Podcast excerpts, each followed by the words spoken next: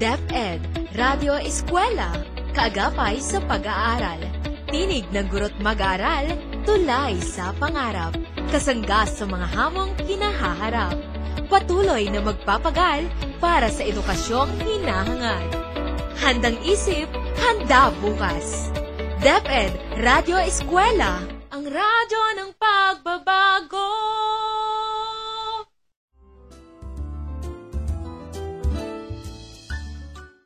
Magandang araw mga ginigiliw naming mag-aaral na ikasyam na baitang. Kumusta? Nagagalak ako na makasama kayo sa ating pag-aaral sa sandaling ito sa ating DepEd Radyo Eskwela sa Filipino. Inaasahan kong kayo ay nasa mabuting kalagayan at nakikinig ng maayos sa sandaling ito para matiyak na magiging maayos at kapaki-pakinabang ang inyong pag-aaral siguraduhin kayo ay nakapokus ng masigla at alerto upang kayo'y may matutuhan pagkatapos ng ating pag-aaral ngayong araw. Ako, si Ginang Renalyn G. Rivera, ang inyong gurong panghimpapawid. Hanggang sa dulo ng aralin, ako'y inyong makakasama.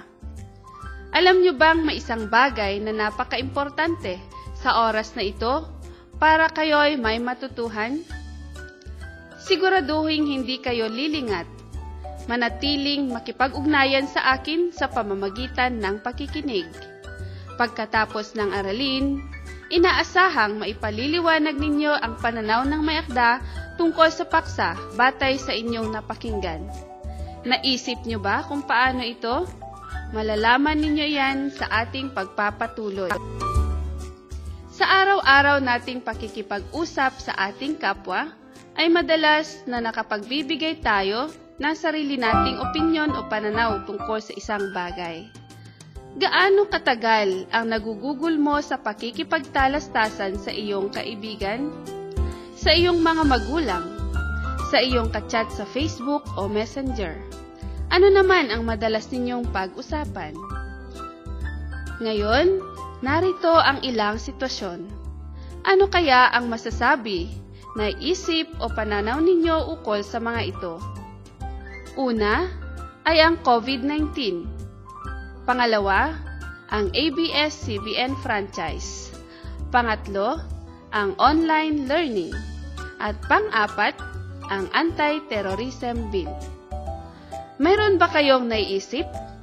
Pakinggang mabuti upang maging gabay ninyo sa pagbibigay ng sariling paliwanag sa pananaw ng may akda tungkol sa isang paksa mamaya sa inyong gawain. Masasabi nating ang COVID-19 ay isang nakahawang sakit na dulot ng bagong virus na mabilis kumalat. Ilan sa mga taong nagkakaroon ng impeksyon ay nakararanas ng hindi malalang simptomas at gagaling. Ngunit, kadalasan ay hindi gumagaling at namamatay lalo kung may komplikasyon. Kaya napakadelikado sa lahat, lalo na sa mga bata at matatanda na masasabing may mahinang resistensya. Para naman sa ABS-CBN franchise, hindi pwedeng gawing pananggalang ng kumpanya ang mga empleyado nito at talents upang palusutin ang malaking kasalanan at bigyan sila ng prangkisa bago bigyan ng franchise, ay dapat managot sa batas at idemanda ang mga may sala. Para naman sa online learning, kumukuha tayo ng kaalaman sa internet na maaring tawaging pag-aaral ng distansya at maaring gumawa ng wastong tala at magtanong din sa mga pagdududa kahit nasa malayong lokasyon na mayroong signal. Mas kapaki-pakinabang ang internet upang malaman ang konsepto, teorya, impormasyon, o anumang bagay na may kaugnayan sa kaalaman dahil mabilis ang pagkalap o mahanap agad ang mga ito. Para naman sa anti-terrorism bill, maraming sektor ng bansa na matindi ang pagtutol dahil kung ito ay tuluyang maging batas, Lubhang may malawak na klasifikasyon ng terorismo at mararamdaman ng mga tumutuligsa sa pamahalaan na baka ang pahayag nila ay tawaging terorismo at sila ay pag-uusigin at ikakalaboso. Matapos nating mapakinggan ang pananaw tungkol sa mga sitwasyong inilahad, ano ang masasabi ninyo tungkol sa mga ito? Paano natin naibibigay ang paliwanag sa pananaw ng isang may akda tungkol sa paksang kanyang tinatalakay? May alam ba kayo? Ano sa tingin ninyo ang pananaw? Baka kulang pa ang inyong kaalaman ukol dito. Lahat tayo ay may iba't ibang perspective sa buhay. Dahil dito, iba-iba rin ang ating opinyon sa maraming bagay. Dito pumapasok ang salitang pananaw na nangangahulugan ng paraan ng pagsasaalang-alang o pagsusuri sa isang bagay. Suliranin o pangyayari na inilahad ng mga tao sa ating paligid lalo na sa ating mga binabasa. Paano ba tayo magbigay ng ating paliwanag sa pananaw ng sino mang nagsasalita o nagsusulat ng akda? Narito ang ilang tips upang makapagbigay tayo ng paliwanag. Una, basahin o makinig ng mabuti at suriin ang sitwasyon. Pangalawa, gawing produktibo ang ating paliwanag. Pangatlo, mag-isip ng ilang mga wastong paliwanag o pangangatwiran. Pang-apat, magsalita ng marahan at malinaw o isulat ng malinaw ang ilang puntos. At panghuli, maging maikli ang paliwanag at makinig din sa paliwanag ng ibang tao. Batid kong malinaw na sa inyo ang mga tips. Ngayon ay ating babasahin ang isang maikling talata at pagkatapos ay sagutin ang mga kasunod na tanong. Ihanda ang sarili sa pakikinig at ang inyong pagsusulatan ng inyong mga sagot matapos ang ating pagbabasa. Namasyal pa sa luneta nang walang pera. Isang linyang ito sa awiting sumasalamin sa simpleng libangan ng mga kabataang Pilipino noon. Subalit hindi maitatanggi na sa pagdami ng mga mall sa lungsod, unti-unti na ring nagbabago ang uri ng pamumuhay ng mga kabataang Pilipino. Binurana ng panahon ang kanilang interes na mamasyal sa liwasang bayan o tabing ilog. Napalitan ito ng kanilang pagkahikayat na magpunta sa mga mall, katulad din ng ibang kabataan. Dito na sila namamasyal, naglalaro, kumakain ng kung ano-ano at nabibighani sa mga samot-saring paninda na makikita sa mga naglalakihang estanteng salamin. Nang lumaon, ang mga mall ay hindi na lamang nagsisilbing isang pasyalan, kung hindi, naging bahagi na rin ito ng sistema ng modernong kabataang Pilipino. Ipagpapatuloy natin ang ating talakayan pagkalipas na isang paalala. Para sa libo-libong buhay na hindi binigyan ng kahit isa pa sanang pagkakataon. Para sa mga karapatang iginapos ng pandemikong kumitil sa napakaraming pangarap. Hindi ang iisa ang pag-asa sa libo-libong sikmurang kumakalam. Hindi ang kahit na sino mang may tapang at armas ang lulupig sa mga balang hindi kayang depensahan ng sino man. Hindi kahit ng mayayaman, mga nakaangat sa laylayan, kahit na sino pang may impluensya at kapangyarihan, sa panahon ng labang panlahat, dapat ay mayroong ako. Ako! Ako! Ako! Kami! Tayo! Tayo na aaksyon at magkakaisa sa pagbuo ng ating nasyon. Hindi matutulog ang mga matang mulat at hindi mabibingi ang mga taingang handang makinig sa daing ng mga salat. Pilipinas, balang araw, muling magniningning ang pula, bughaw at dilaw. COVID-19, sa kinabukasan, bahagi ka na lamang ng nakaraan. Ugaliing maghugas ng kamay, panatilihin ang social distancing at palakasin ang resistensya. Isang paalala mula sa DepEd Radyo Eskwela.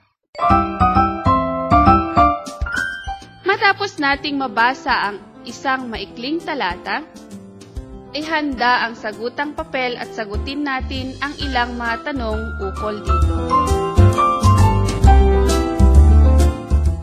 Ngayon, batay sa binasang talata, sagutin ang mga ito. Una, sino ang kinakausap ng may akda? Ang kinakausap ng may akda ay ang mga kabataang Pilipino. Nakuha ba ang tamang sagot? Mahusay! Pangalawang tanong, saang madalas namamasyal ang mga kabataan noon? Uulitin ko, saan madalas namamasyal ang mga kabataan noon? Ang sagot ay sa mga liwasang bayan o tabing ilog. Pangatlong tanong, ano ang pangunahing ideya ang ipinararating ng akdang napakinggan mo? Uulitin ko, ano ang paunahing ideya ang ipinararating ng makdang napakinggan mo? Tama! Ang ideya ng binasang akda ay tungkol sa pagkakaroon ng pagbabago sa uri ng pamumuhay ng mga kabataang Pilipino na naging bahagi na ng sistema sa modernong panahon. Pang-apat na tanong, ano ang nais sabihin ng may akda? Uulitin ko, ano ang nais sabihin ng may akda? Sa pang-apat na tanong, ang sagot ay ang mga simpleng libangan ay nawala na at napalitan ng ibang interes ng mga kabataan sa pagbabago ng panahon. Mahusay at nakuha ninyo ang tamang kasagutan. Panglimang tanong, bakit nagbago ang uri ng pamumuhay ng mga kabataan? Uulitin ko, bakit nagbago ang uri ng pamumuhay ng mga kabataan? Ang sagot sa panglimang tanong ay marahil dahil sa pag-unlad o pagbabago ng sistema ay nabago na rin ang hilig ng mga kabataan. Sana nakuha ninyo ang mga tamang kasagutan. Paano nakaapekto ang pagkakaroon ng mga mall sa pamumuhay ng mga Pilipino? Ano ang sagot ninyo? Tama! Ang sagot ay ang pagkawala at binurana ng panahon ang simpleng pamumuhay ng mga kabataan. Sino ang nakakuha ng maraming tamang sagot? Marahil, ilan sa inyo ay may ibang kasagutan sapagkat may kanya-kanya tayong pananaw. Pero hindi nangangahulugang mali ang inyong mga naging kasagutan. Sa simpleng pagsagot ninyo sa mga katanungan, ay nakapagbigay na kayo ng paliwanag sa pananaw ng may akda. Muli ay balikan natin ang ilang tips kung paano magbigay ng paliwanag sa binasa at napakinggang akda. Naaalala niyo pa ba?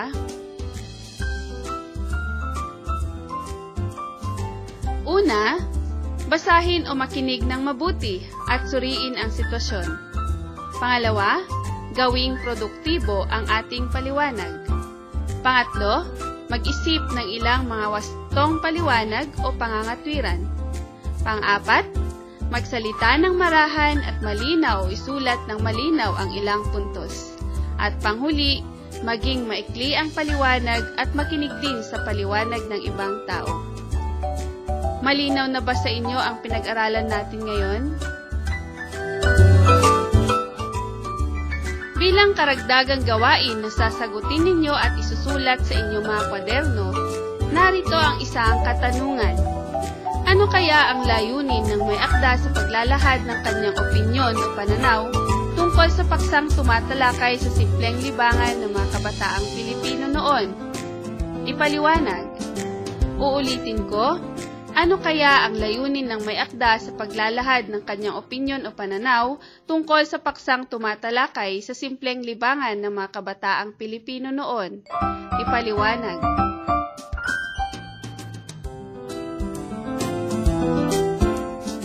Ngayon ay aking ibabahagi sa inyo ang kasagutan. Ang layunin ng may akda sa paglalahad ng kanyang opinyon ay ipabatid ang malaking pagbabagong nagaganap sa buhay ng mga kabataan, lalo na sa kasalukuyan.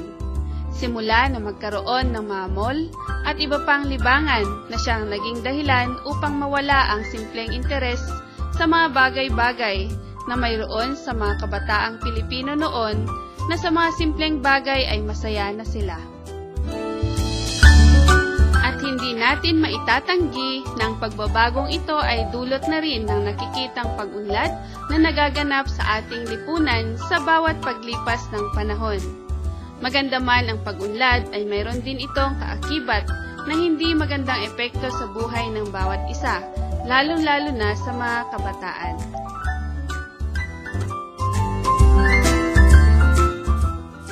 Ngayon, para sa isang pagtataya, makinig ng mabuti at mamaya ay bibigyan ng paliwanag ang pananaw ng mayakda sa isang bahagi ng awit na Dalagang Pilipina. Ihanda ang inyong panulat at sagutang papel. Handa na ba kayong makinig? Mahusay.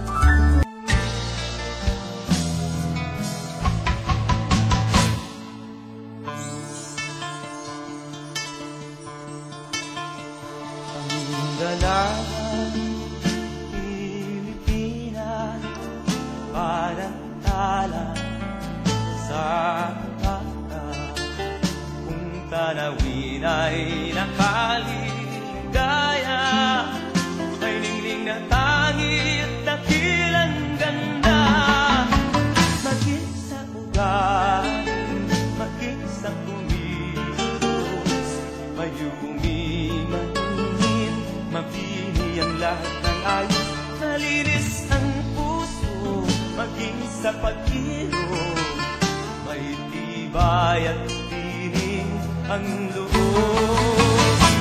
Tulak-lak na tangi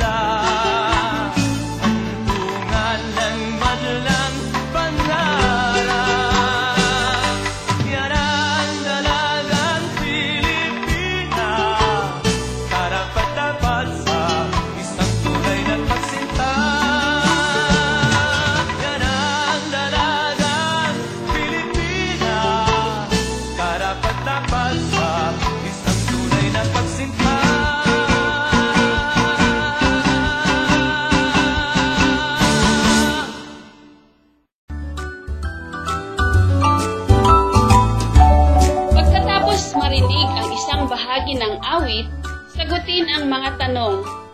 Una, ano ang paksa na napakinggang awit? Uulitin ko, ano ang paksa ng napakinggang awit? A.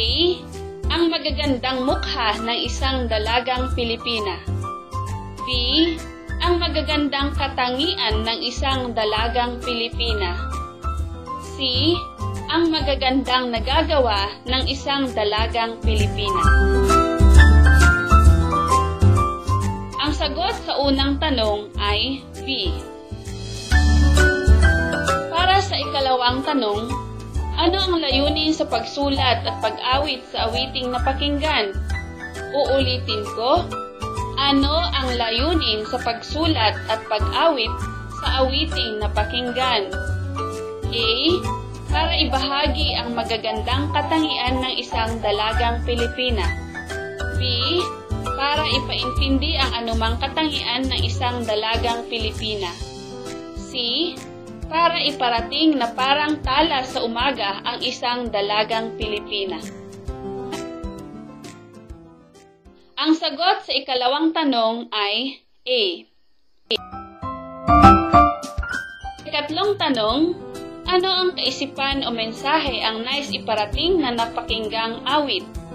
Uulitin ko, ano ang kaisipan o mensahe ang nais iparating ng napakinggang awit? A. Ipahayag na ang mga katangiang inilahad ay salamin ng pusong busilak at puno ng pagmamahal. B. Ipahayag na bawat kababaihan ay may kanya-kanyang katangian bilang isang Pilipina. C. Ipahayag na ang katangiang inilahad ay maaring mabago sa mga kababaihan.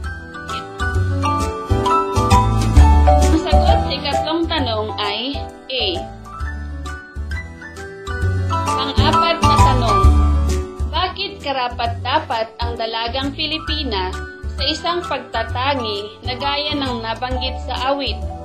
Uulitin ko, bakit karapat-dapat ang dalagang Pilipina sa isang pagtatangi na gaya ng nabanggit sa awit? Dahil sila ay nagtataglay ng hindi mapasusubali ang pagmamalasakit at pagmamahal sa pamilya, magulang, kapatid at maging sa kapwa. B. Dahil sila ay nakapagbibigay gabay sa paghubog sa pagkatao ng isang bata. C. Lahat ng nabanggit. Ang sagot natin sa pang-apat na tanong ay C. Tanong. Sa pahayag na nagbibigay pagtatangi sa dalagang Pilipina, bakit ito binigyang pansin ng may akda? Uulitin ko, sa mga pahayag na nagbibigay pagtatangi sa dalagang Pilipina, bakit ito binigyang pansin ng may akda? A. Dahil ito ay kailangan ng mga kababaihan sa panahon ngayon. B. Dahil sila ay lubos na nangangailangan ng pagkilala sa kanilang nagagawa at tungkulin. C dahil sila ay nararapat na bigyan ng pagpapahalaga at pagkilala sa ginaganap na tungkulin.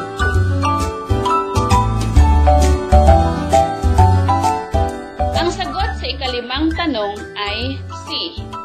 Ngayon, nakuha ba ninyo ang tamang mga sagot? Mahusay kung nakuha ninyo.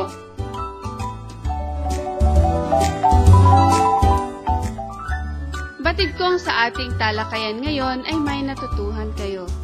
Kung kaya't, sa inyong kwaderno ay isulat o itala ang inyong mga natutuhan sa araw na ito. Nawa ay naikintal sa inyong isipan ang mga bagay-bagay na natutuhan ninyo. Muli, ako ang inyong guro sa Himpapawid, Renalyn G. Rivera, para sa DepEd Radyo Eskwela na ikasyam na baitang sa Filipino. Hanggang sa muli, maraming salamat. Edukasyon pagyamanin, kahirapan nating sugpuin. Takot ay tapusin na pag-aaral pagyamanin pa. Ngiti ng mga bata, sadyang kaaya-aya, kagapay na magulang, halina tayo magtulungan.